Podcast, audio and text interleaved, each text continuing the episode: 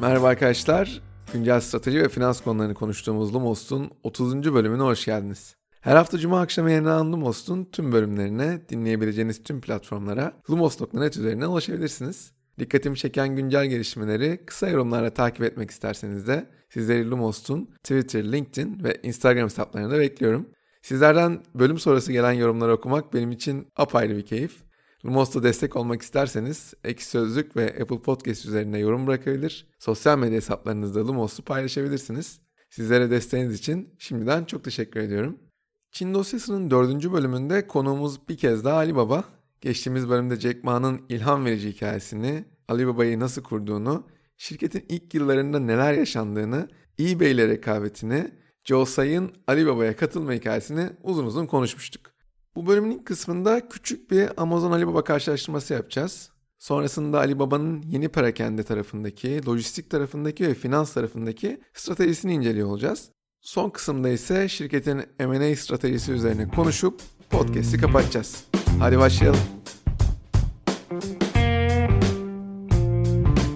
Alibaba'nın iş modeli olarak Amazon'dan çok eBay'e benzediğine daha önce de değinmiştik. Amazon çevrim içi bir parakendeciyken Alibaba müşterileri doğrudan satıcılarla bağlayan dijital bir platform olduğunu söylemiştik. Ama buna rağmen iki şirket de e-ticaretteki gücünü arttırmak için benzer stratejileri geçmişte farklı zamanlarda izlediler.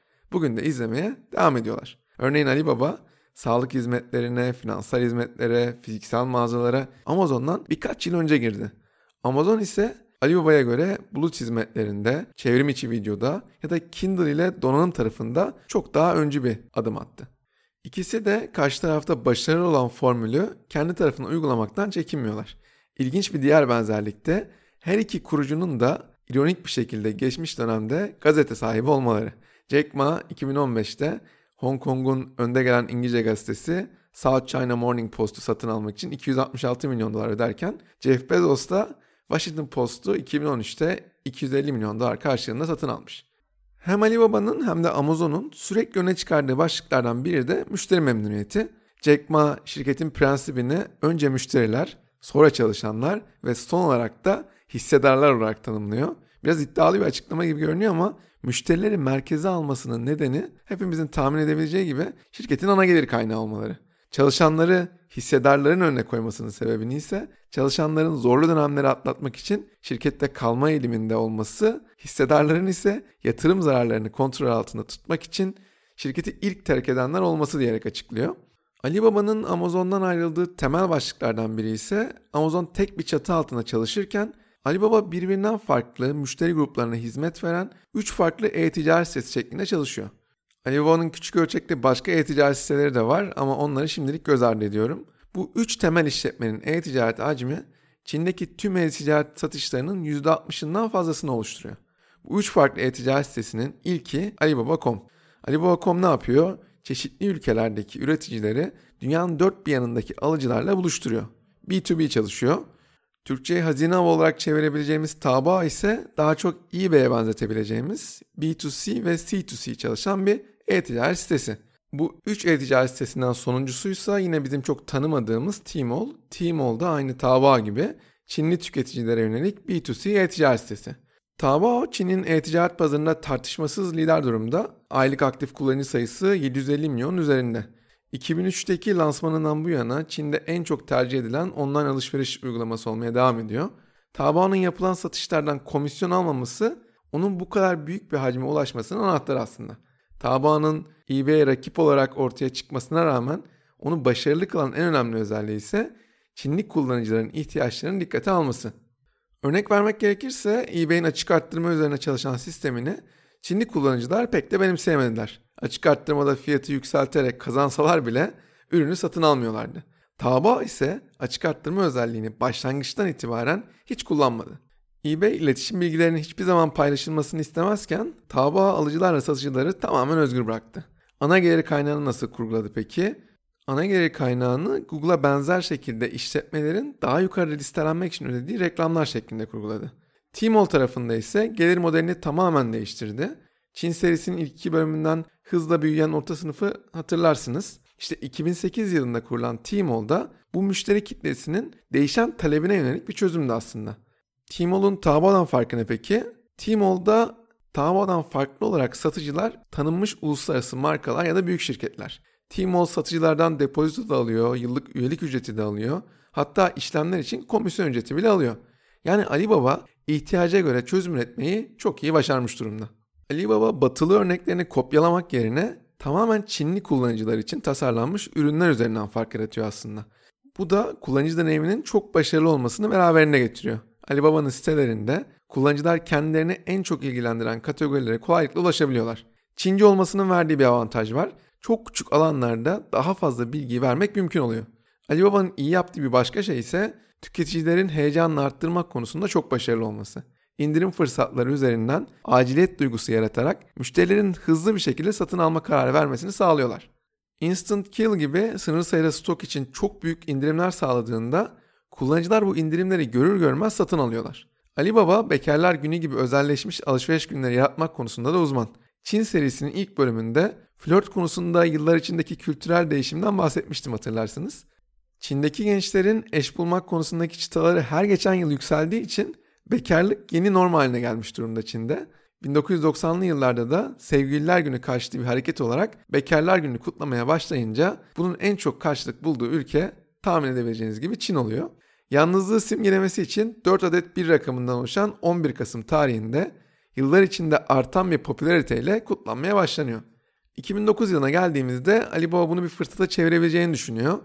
Tmall'un kuruluşunun hemen ardından bunu dünya çapında ses getirecek bir kutlamayla tanıtmak istiyor. İşte bugünü aynı Black Friday gibi bir indirim günü ilan ederek yeni bir trend başlatıyor. Her yıl yeni rekorların kırıldığı bu indirim gününde Alibaba 38 milyar dolarlık satış hacmine ulaşmış durumda. Karşılaştırma yapmak adına bu rakamın Amazon Prime Day'den yaklaşık 18 kat büyük, Black Friday ve Cyber Monday'in toplamından da 2,5 kat büyük olduğunu söylemeliyim. Söyleyeceğim şeyin kulağa biraz garip geleceğinin farkındayım ancak Alibaba ürün çeşitliliği anlamında da dünyada rakipsiz.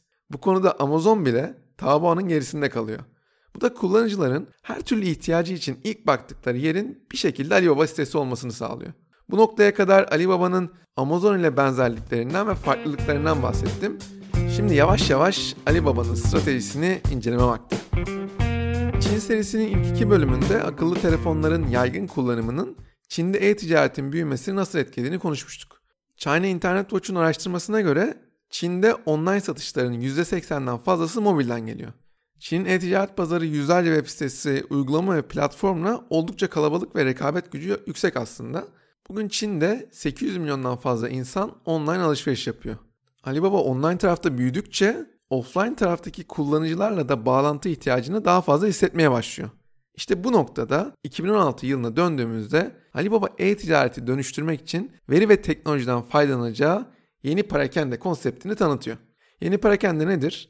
Yeni perakende Alibaba'nın online ve offline dünya arasında sorunsuz etkileşim sağlayarak ticareti yeniden tanımlama stratejisi olarak düşünülebilir. Bunu yaparken çok da alışık olmadığımız yöntemler uyguluyor Alibaba. Bunun ilk örneklerinden biri akıllı pop-up mağazaları. Bu mağazayı kullanan bir kullanıcı olduğunuzu düşünün. Mağazaya giriş yaparken Alipay'i kullanıyorsunuz. Ürünlerin fiyat etiketleri elektronik ve fiyatlar belirli faktörlere bağlı olarak gerçek zamanlı olarak değişiyor. Alibaba sizi tanımak için yüz tanıma teknolojisi kullanıyor. Bir ürüne bakarken gülümsediğinizde ya da internette aradığınızı bildiği bir üründe size anlık indirimler yapıyor. Sistem sizin kim olduğunuzu bildiği için satın aldığınız ürünün teslimatını da sizin evinize gerçekleştirebiliyor. Bunun dışında mobil cihazınızda Taobao veya Tmall uygulaması varsa konumunuza göre size mağaza önerilerinde bulunabiliyor. Ama bundan da önemlisi bu mağazaları sizi yönlendirebilmek için kişiye özel indirim bildirimleri gönderiyor. Bu mağazalarda müşterilerin artırılmış gerçeklik yardımıyla giyim ve makyaj ürünlerini sanal olarak deneme şansı da var. Açıklama kısmında bununla ilgili videolar paylaştığımda muhtemelen daha iyi kafanıza canlanacaktır. Yeni perakendenin uygulama örneklerinden bir diğeri de LST destekli fiziksel mağazalar. Burada Alibaba neyi amaçlıyor? Tüm küçük ölçekli mağazalara kendi teknolojik altyapısını kurmayı amaçlıyor. Bu teknolojiyi kullanan mağaza çevredeki müşterilerin demografik özelliklerini ve satın alma davranışlarını görebilir hale geliyor. Bu bilgilere göre de müşterinin en çok isteyebileceği ürünü tahmin ederek onlara öneriyor. Bu mağazalar envanter yönetiminde, lojistik altyapısında da yine Alibaba'yı kullanıyor. Bu teknoloji her iki taraf için de kazan kazan denklemi yaratıyor aslında. Yeni perakendinin uygulama örneklerinden bir başkası da bir eğlence aracı olarak alışveriş konsepti.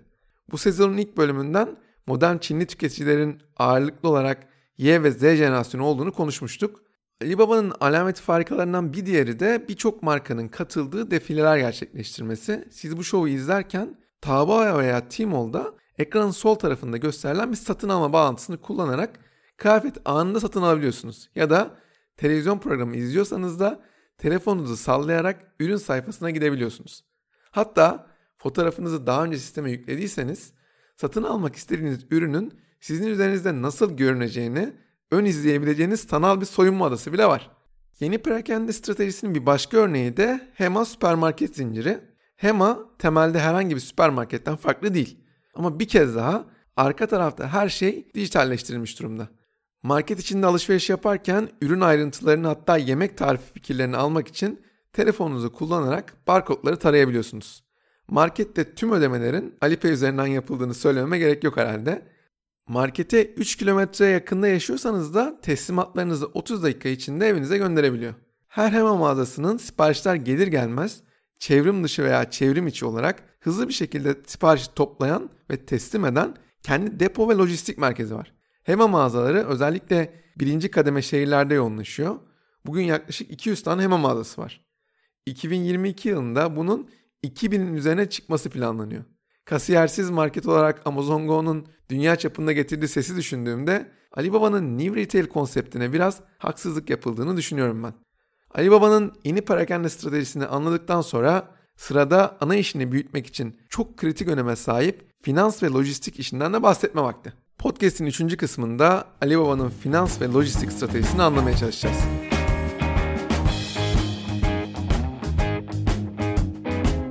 Alibaba e-ticareti büyütmesini etki eden önemli faktörlerin ödeme tarafında ve lojistik tarafında olduğunu görüyor. Önce Alipay'in ve Ant Financial'ın hikayesine bakalım, beraber gelin. Taobao ilk piyasaya çıktığında kullanıcı aktivitesi yüksek olsa da sistem üzerinden yapılan çok az satış var.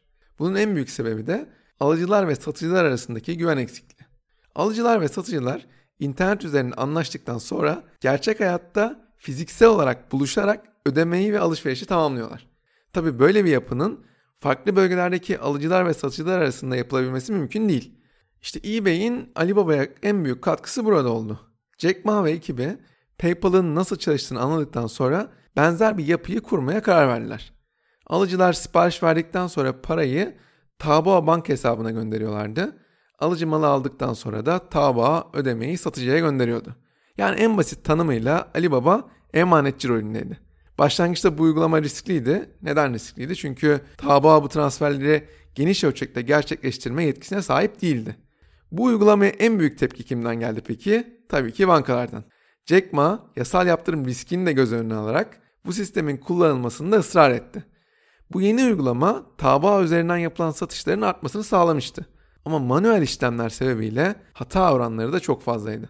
Alibaba bankalarla işbirliği anlaşmaları yaparak bu sorunu minimize etmeye çalışsa da işlem sayısı arttıkça durum içinden çıkılmaz bir hal almıştı. 2005 yılına geldiğimizde Alibaba internet üzerine ödeme almak istiyorsa yeni bir çözüme ihtiyacı olduğundan emindi.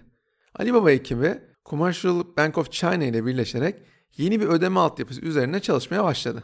Sun Microsystems'a teknik destek vermek üzere projeye dahil oldu. Bu sayede Alipay ortaya çıktı. Alibaba'nın en önemli şansı Commercial Bank of China gibi köklü bir bankayla işbirliği yapmasıydı belki de. Sonrasında diğer büyük bankalar da sisteme dahil oldu.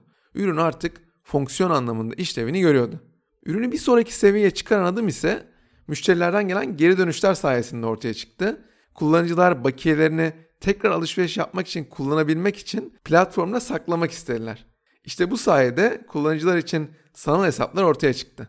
Bunun belki de en önemli faydalarından biri Taobao üzerinden yapılan alışverişlerin çok daha kolay yapılabilmesi oldu. Hesabında para olan kullanıcılar bu parayı harcamak için daha fazla siteyi kullandılar. Dijital cüzdanların en basit versiyonu olarak kabul edebileceğimiz bu uygulama uzun vadede yepyeni finansal çözümlerinin önünü açtı. Ülkede kredi kartı kullanımı da çok sınırlı olduğu için insanların çok önemli bir sorunu çözülmüştü artık. Bu sayede hem Alipay hem de Alibaba çok daha hızlı büyüdü. Henüz 2004 yılında Jack Ma'nın vizyonunda Alipay'in ayrı bir şirket olarak konumlanması vardı zaten. 2014 yılının Ekim ayına geldiğimizde Alipay'in de dahil olduğu Ant Financial resmi olarak kuruluyor. Tabi burada şirketin büyük hissedarları SoftBank ve Yahoo yeni şirketin sahipliği konusunda önemli anlaşmazlıklar yaşadı. Ancak yıllar içinde bu anlaşmazlıklar da bir şekilde çözüldü. Alibaba'nın temel amacı Çin'de yabancı yatırımcılara sahip şirketler tarafından alınamayan yeni bir dijital ödeme lisansı almaktı aslında. Resmi olarak 2014 yılında kurulsa da Ant Financial ismi bir süredir kullanılıyordu zaten. Ant Financial 2013 yılında kullanıcılara kalan bakiyelerini Alipay'e yatırmalarını sağlayan bir özellik tanıttı. Özelliğin ismi Yu Bao'ydu. Kullanıcılar Yu Bao'yu kullanarak Çin para piyasalarına yıllık yaklaşık %3,5 getiri sağlayan Tianhong fonunun hisselerini satın alabildiler. Yu Bao'dan elde ettikleri kazancı da anında çevrim içi alışveriş yapmak için kullanabildiler. İşte bu hamlede dünyanın en büyük para piyasası fonunun ortaya çıkmasını sağladı. Ant Financial'ın hikayesindeki ana oyuncular Çin'in küçük girişimcileri. Çin'deki büyük bankaların verdiği ortalama kredi miktarı da birkaç milyon dolar seviyesinde. Bu bankaların verdiği minimum kredi miktarı ise yaklaşık 1 milyon dolar.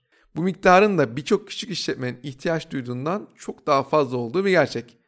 Banka tarafında bir başka problem de kredi geçmişi olmayan ya da yaptığı işleri yeterince belgeleyemeyen şirketlere hizmet sağlamak istemiyorlar. Bunun doğal sonucu ne? Çin'de on milyonlarca küçük işletme operasyonlarını iyileştirmek için ya da büyümek için ihtiyaç duyduğu parayı sağlamak konusunda büyük zorluklar yaşıyor. Alibaba tarafından bakınca da küçük işletmelerin işlerinin büyümesi doğrudan Alibaba'ya pozitif yansıyacak. Küçük işletmelerin yıllardır en fazla kullandıkları platformun Alibaba olması sebebiyle onları Alibaba'dan daha iyi tanıyacak bir yapıda bulunmuyor. Böylesine iyi bir fırsatı da Alibaba çok iyi kullanmış. 2010 yılında kurduğu veri odaklı mikro kredi işletmelere yaklaşık 160 bin doları aşmayacak krediler sunmaya başlıyor.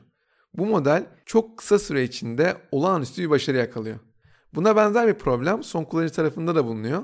O tarafta da Alipay üzerinden sahip olduğu data son kullanıcılar için de benzer bir çözüm yaratılabilmesini sağlıyor. Bu hamle sonrasında da Ant Financial birkaç dakika içinde bireysel kullanıcılara ve küçük işletmelere kredi vermeye başlıyor. Bugün geldiğimiz noktada Ant Financial'ın neden dünyanın en büyük finansal hizmetler veren şirketi olduğu daha net anlaşılıyordur herhalde. Alibaba'nın elinde kullanıcılarla ve şirketlerle ilgili öylesine değerli bir veri bulunuyordu ki bu veriyle finansal sistemin her noktasında kendisine uygun bir rol edinebiliyordu. İşte kredi skoru uygulaması Sesame Credit'te bu şekilde ortaya çıkıyor. Alibaba belirli kredi puanına sahip müşterilere daha iyi koşullar sağlamak için işletmelerle işbirliği yapmaya başlıyor. Örnek vermek gerekirse kredi skoru belirli bir puanın üzerinde olan kişiler depozito ödemeden araba kiralayabiliyorlar.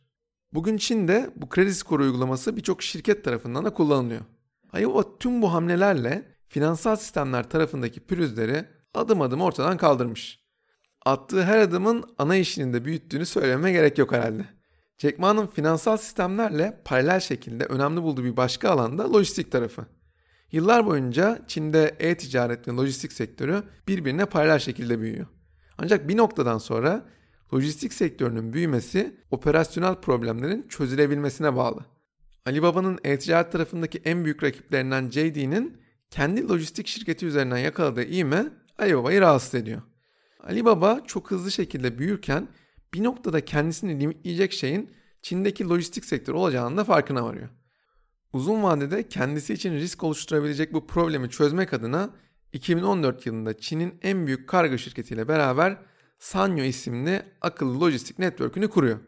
Bu şirketin ana planı Alibaba'nın verileriyle kargo şirketlerinin verilerini birleştirerek mümkün olan en hızlı kargo gönderimini sağlamak. Yani Alibaba'nın planı kendi kargo şirketini kurmak yerine kargo şirketlerini kendi datasıyla besleyerek optimize etmek. Çin'de kargo sektöründe 6 büyük oyuncu bulunuyor. Bu şirketler STO Express, Yunda Express, ZTO Express, Best Express, YTO Express ve SF Express. Bu 6 şirketin de ortak olduğu Sanyo'da Alibaba'nın başlangıçtaki hisse oranı %47. Yıllar içinde bu yapı o kadar başarılı oluyor ki Alibaba hisse oranını %63'e kadar çıkarıyor. Bu yeni şirketin başarısını Çin'deki sevkiyat hacminden de anlayabiliyoruz zaten. 2019 yılında Çin'deki sevkiyat hacmi 63,5 milyar pakete ulaşmış durumda. Bu her Çinlinin ortalama 45 kargo aldığı anlamına geliyor. Bu rakamın ne kadar inanılmaz olduğunu küresel paket sevkiyat hacmine bakarak da anlayabiliyoruz. Çin'deki kargo hacmi dünyanın %62'si kadar. Amerika'daki toplam paket sevkiyat hacmi yaklaşık 15 milyar iken sadece Alibaba 2019 yılında 25 milyar kargo gönderimi sağlamış. Bekarlar Günü gibi etkinliklerde her yıl yeni rekorlar kırıldığını söylemiştim. Örneğin 2019 yılında Bekarlar Günü'nde Alibaba'nın Sanyo ağı tarafından 24 saat içinde 1.3 milyardan fazla sipariş işlemi alınmış. Alibaba'nın New Retail konseptine baktık, Ant Financial Logistik tarafındaki stratejisini inceledik. Podcast'in son kısmında da yatırım stratejisi üzerine konuşma vakti.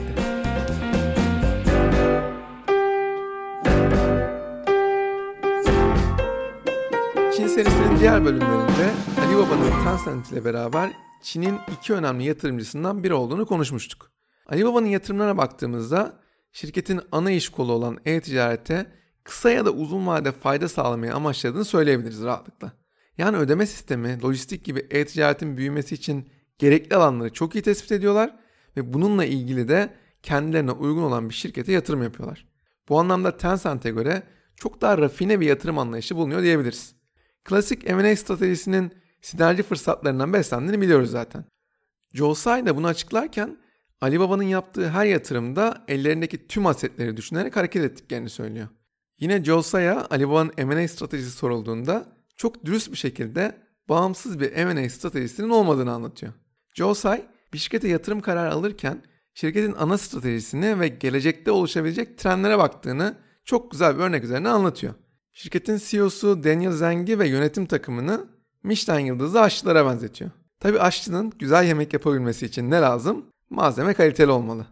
Bu kadar iyi aşçılar doğru malzemelerle olabilecek en iyi yemeği ortaya çıkarma yeteneğine sahipler diyor. İşte Joe Tsai kendisini bu mükemmel aşçılara istenen malzemeleri temin eden insan olarak tanımlıyor. Şeflerin istediği malzemeyi olabilecek en iyi şekilde temin ederek mümkün olan en iyi yemeği yapmaya çalıştıklarını anlatıyor. Burada kilit noktalardan biri de yatırım kararı alırken mutlaka hayal ettikleri sinerji fırsatını gerçekleştirecek ismi de satın alma sürecine dahil etmeleri. Yani şefler balık istediğinde olabilecek en iyi balığı gidip almak yerine ilgili yemeği yapacak şefle beraber balığı alıyor. Yani Alibaba yatırım yaptıkları ya da satın aldıkları şirketin çalışanlarının da Alibaba'ya sağlayacağı uyumu en önemli öncelikler arasında bulunduruyor. Joe Tsai yatırım kararı alırken 4 ana amaçlarının olduğunu söylüyor. Bunlardan ilki müşteri deneyimini iyileştirmek. İkincisi yeni kullanıcı edinmek. Üçüncüsü coğrafi olarak genişlemek ve son olarak da yeni parakende stratejisine destek olmak. Yaptıkları yatırımın en az bunlardan birine fayda sağlamasını amaçlıyorlar. Örnek olarak Alibaba'nın yaptığı yatırımlara bakalım beraber. Güneydoğu Asya açılımı için Lazada yatırımını, Türkiye açılımı için Trendyol yatırımını örnek verebiliriz.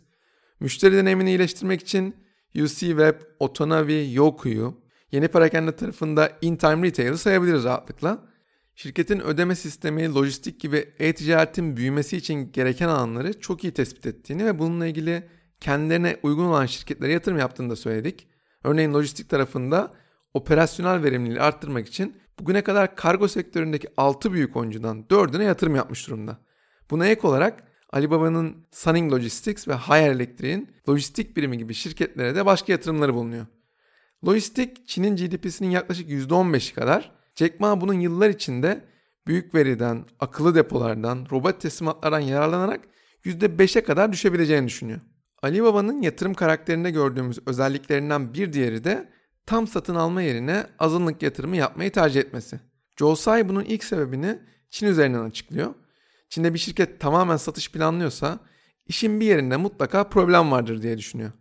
Bunun yerine küçük bir yatırımla başlayarak işi ve işin başındaki insanları tanımayı tercih ediyorlar. Belki gün sonunda daha fazla para ödeyerek şirketi satın alıyorlar ama tamamen satın aldıklarında bekledikleri sinerjinin oluşacağından emin oluyorlar.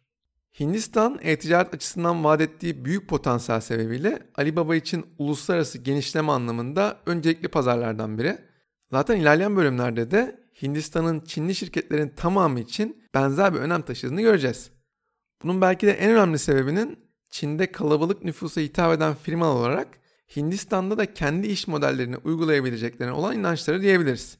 Hindistan dışında Endonezya, Malezya, Tayland gibi diğer Güneydoğu Asya ülkelerine de yatırım yapıyor Alibaba. Çinli şirketlerin yurt dışına açılırken 3 farklı stratejiden birini izlediklerini görüyoruz. Bunlardan ilki Huawei'nin uyguladığı kendi markasıyla yurt dışına açılmak için özel bir yapılanmaya gitme stratejisi. İkincisi Lenovo'nun IBM'i satın alması gibi yabancı bir şirketi satın alma stratejisi. Üçüncüsü ise sizinle benzer iş yapan bir şirkete yatırım yaparak uzmanlığınızı onlara aktarma stratejisi. Alibaba strateji olarak genelde üçüncüsünü yapmayı tercih ediyor. Örneğin Alibaba'nın Hindistan açılımında Paytm önemli bir rol oynamıştı. Paytm'in e-ticaretle birlikte dijital cüzdan ve ödeme çözümleri sunan bir altyapıya sahip olması onu Alibaba için stratejik bir fintech platformu haline getirmişti. Alibaba, Ant Financial üzerinden Paytm'e 2015 yılından bu yana birden fazla kez yatırım yaptı. İki şirket arasındaki bilgi alışverişinden her ikisi de kazançlı çıktılar. Alibaba'nın Tayland açılımı da benzer şekilde oldu. Ant Financial üzerinden Tayland'daki Ascent Money'e stratejik yatırımlar yaptı. Artık 2 bölümlük Alibaba serisini sonlandırma vakti geldi. Alibaba attığı tüm adımlarla e-ticarette nasıl dominasyon sağladığını çok net anlatıyor bizlere. Yeni perakende stratejisiyle ortaya koyduğu o farklı vizyonu, ana işini büyütmek için çok kritik öneme sahip ödeme ve lojistik tarafındaki yatırımlarıyla taçlandırıyor. Bir şirketin M&A stratejisiyle ne kadar büyük fark yaratabileceğinin de çok güzel bir örneği Alibaba. Önümüzdeki dönemde Alibaba'yı yakından izlemeye devam edeceğiz. Bir sonraki bölümde ise Alibaba için e-ticaret tarafında her geçen gün daha büyük bir tehdit haline gelen, benim de kişisel olarak potansiyeline hayran kaldığım Pinduodu'yu konuşacağız. Haftaya görüşmek üzere.